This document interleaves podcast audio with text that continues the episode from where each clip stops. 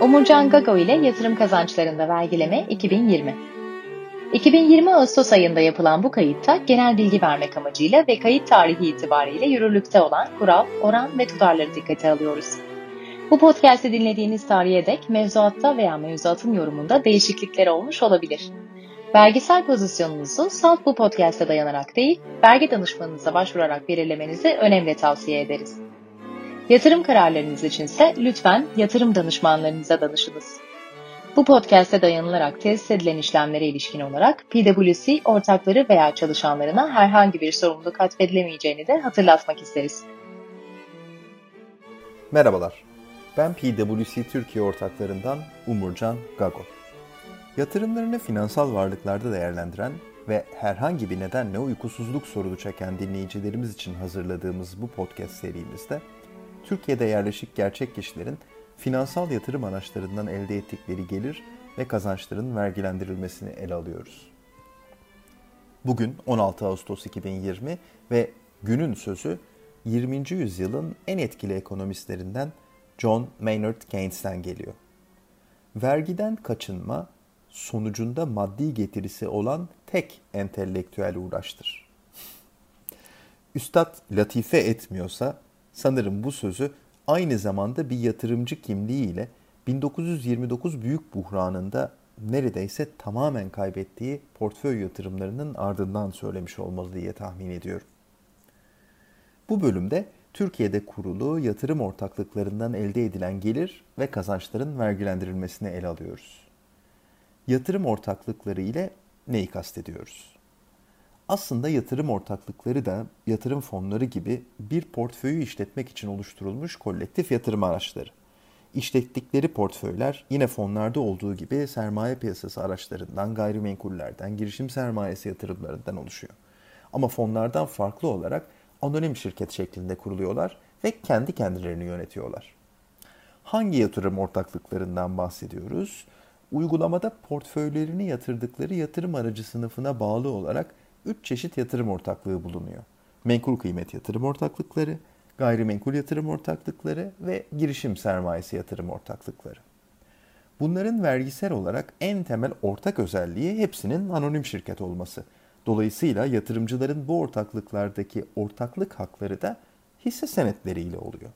Hal böyle olunca da yatırımcıların yatırım ortaklıklarından elde ettikleri gelir ve kazançlar kural olarak diğer şirketlerin hisse senetlerinden elde ettikleri gelir ve kazançlardaki gibi oluyor diyebiliriz bazı ufak tefek farklarla.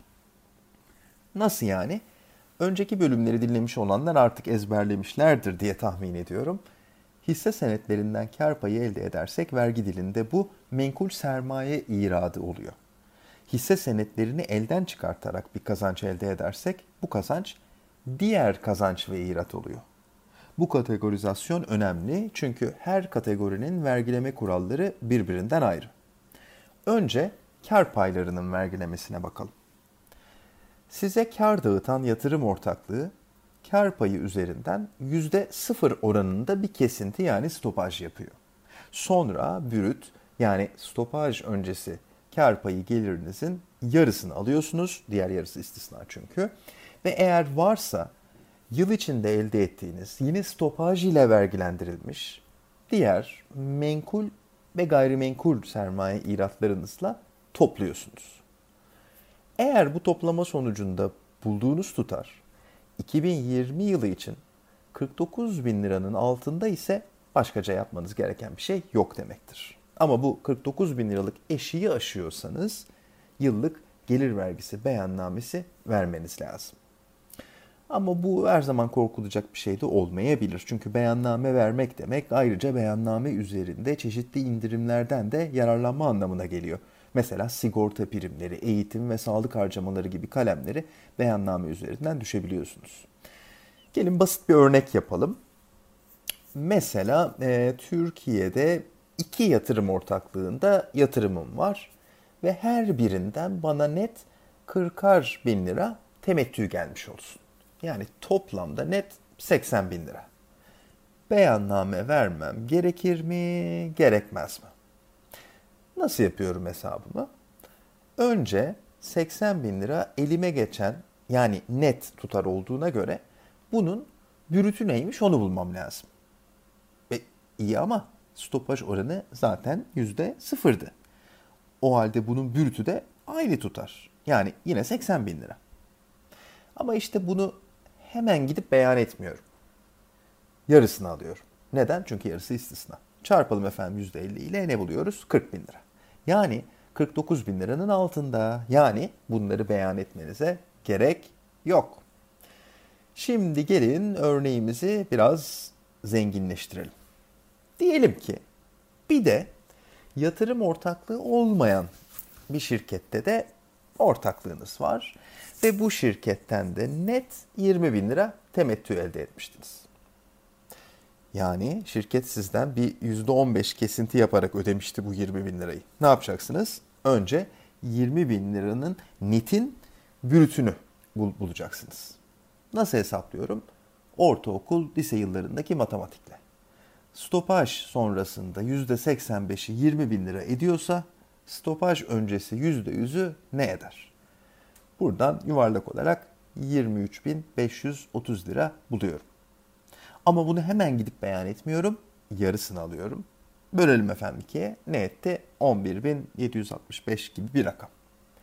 Şimdi bunu yatırım ortaklığı yatırımlarınızdan elde ettiğiniz gelirlerin yarısıyla yani o 40 bin lirayla toplayın. Ne etti?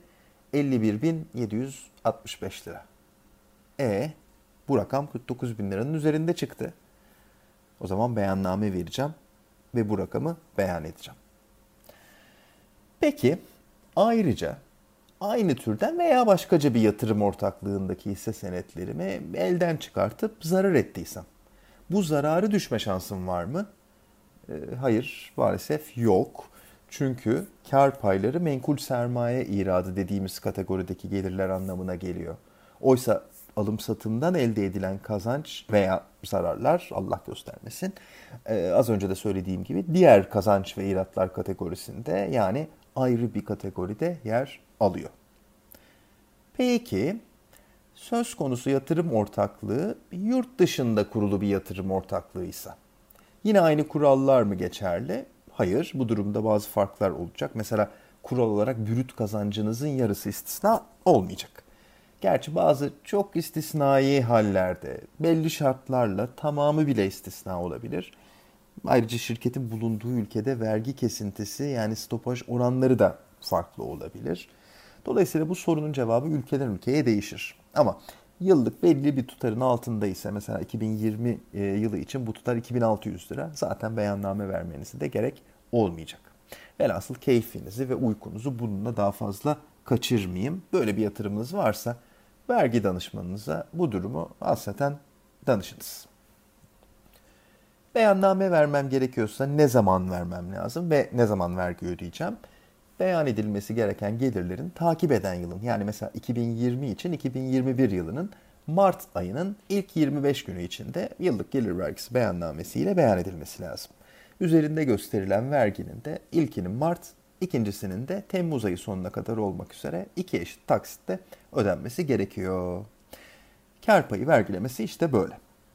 Şimdi bir de yatırım ortaklığındaki paylarınızı elden çıkartıp kazanç elde ettiyseniz bunun vergilemesi nasıl oluyor ona bir bakalım. Stopaj suretiyle oluyor. Stopaj oranı gayrimenkul yatırım ortaklığı ve girişim sermayesi yatırım ortaklıklarının hisselerinin satışında yüzde sıfır. Ama menkul kıymet yatırım ortaklığı hisselerinin satışında yüzde on. Aynı hisse senedinden birden fazla alış yapılmış olması durumunda stopaj yapılacak kazancın ilk giren ilk çıkar yöntemiyle belirlenmesi gerekiyor. Ama aynı gün içerisinde yapılan satışlarda ortalama maliyet yöntemi de kullanılabiliyor.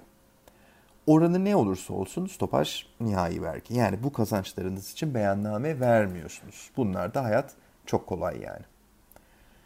Borsa İstanbul'da işlem gören ve bir yıldan fazla elde tutulanlar için hayat daha da kolay. Hem bu tür işlemler stopaja tabi değil hem de genel hükümler çerçevesinde beyanname de vermiyorsunuz. Peki bir de ayrıca aynı türden veya başkaca bir yatırım ortaklığındaki hisse senetlerimi elden çıkartıp zarar ettiysem bu zararı düşme şansım var mıdır? Evet var. Yani alım satımın birinden doğan zarar diğerinin kazancından mahsup edilebiliyor. Söz konusu yatırım ortaklığı yurt dışında kuruluysa yine aynı kurallar mı geçerli? Hmm, hayır, artık buna alıştınız diye düşünüyorum. E, TL cinsinden elde edeceğiniz kazancınızı beyan etmeniz gerek. Detaylar için vergi danışmanınıza müracaat etmenizi öneririm. Peki, vergileme açısından yatırım yaptığım yatırım ortaklığının bir girişim sermayesi yatırım ortaklığı, bir gayrimenkul yatırım ortaklığı veya bir menkul kıymet yatırım ortaklığı olması arasında hiç mi fark yok? Bunların birbirine kıyasen bir vergisel avantajı filan da mı yok? Valla pek yok açıkçası. Bir tek bazı durumlarda girişim sermayesi yatırım ortaklığı yatırımları biraz daha avantajlı. Eğer birinci sınıf bir tüccar veya bilanço esasına göre defter tutan bir çiftçi gibi kişisel gelirleriniz sebebiyle yıllık beyanname veren ve bilanço esasına göre defter tutan bir gelir vergisi mükellefiyseniz diğer yatırım ortaklıklarında olmayan şöyle bir imkanınız var. Girişim sermayesi yatırım ortaklığına yapmış olduğunuz yatırımı ilgili dönemde beyan etmiş olduğunuz beyana tabi gelirinizden düşebiliyorsunuz. Kuşkusuz belli bir sınırla. O sınır nedir? Beyan ettiğiniz gelirin %10'u bir de öz sermayenizin %20'si. Yatırımınızı koruduğunuz sürece bu ekstra vergi ertelemesi imkanından faydalanabiliyorsunuz. Peki bu ek avantaj pratik olarak ne anlama geliyor? Devlet size diyor ki sen yeter ki girişim sermayesi yatırım ortaklıklarına yatırım yap. Ne yatırım yapıyorsan onun gelir vergisi oranı kadar ben de para koyuyorum. Aslında vergi politikası olarak çok güzel ve yerinde bir ek teşvik. Ama sadece bilanço esasına göre defter tutan gelir vergisi mükellefleri için geçerli olduğundan uygulama alanı biraz dar.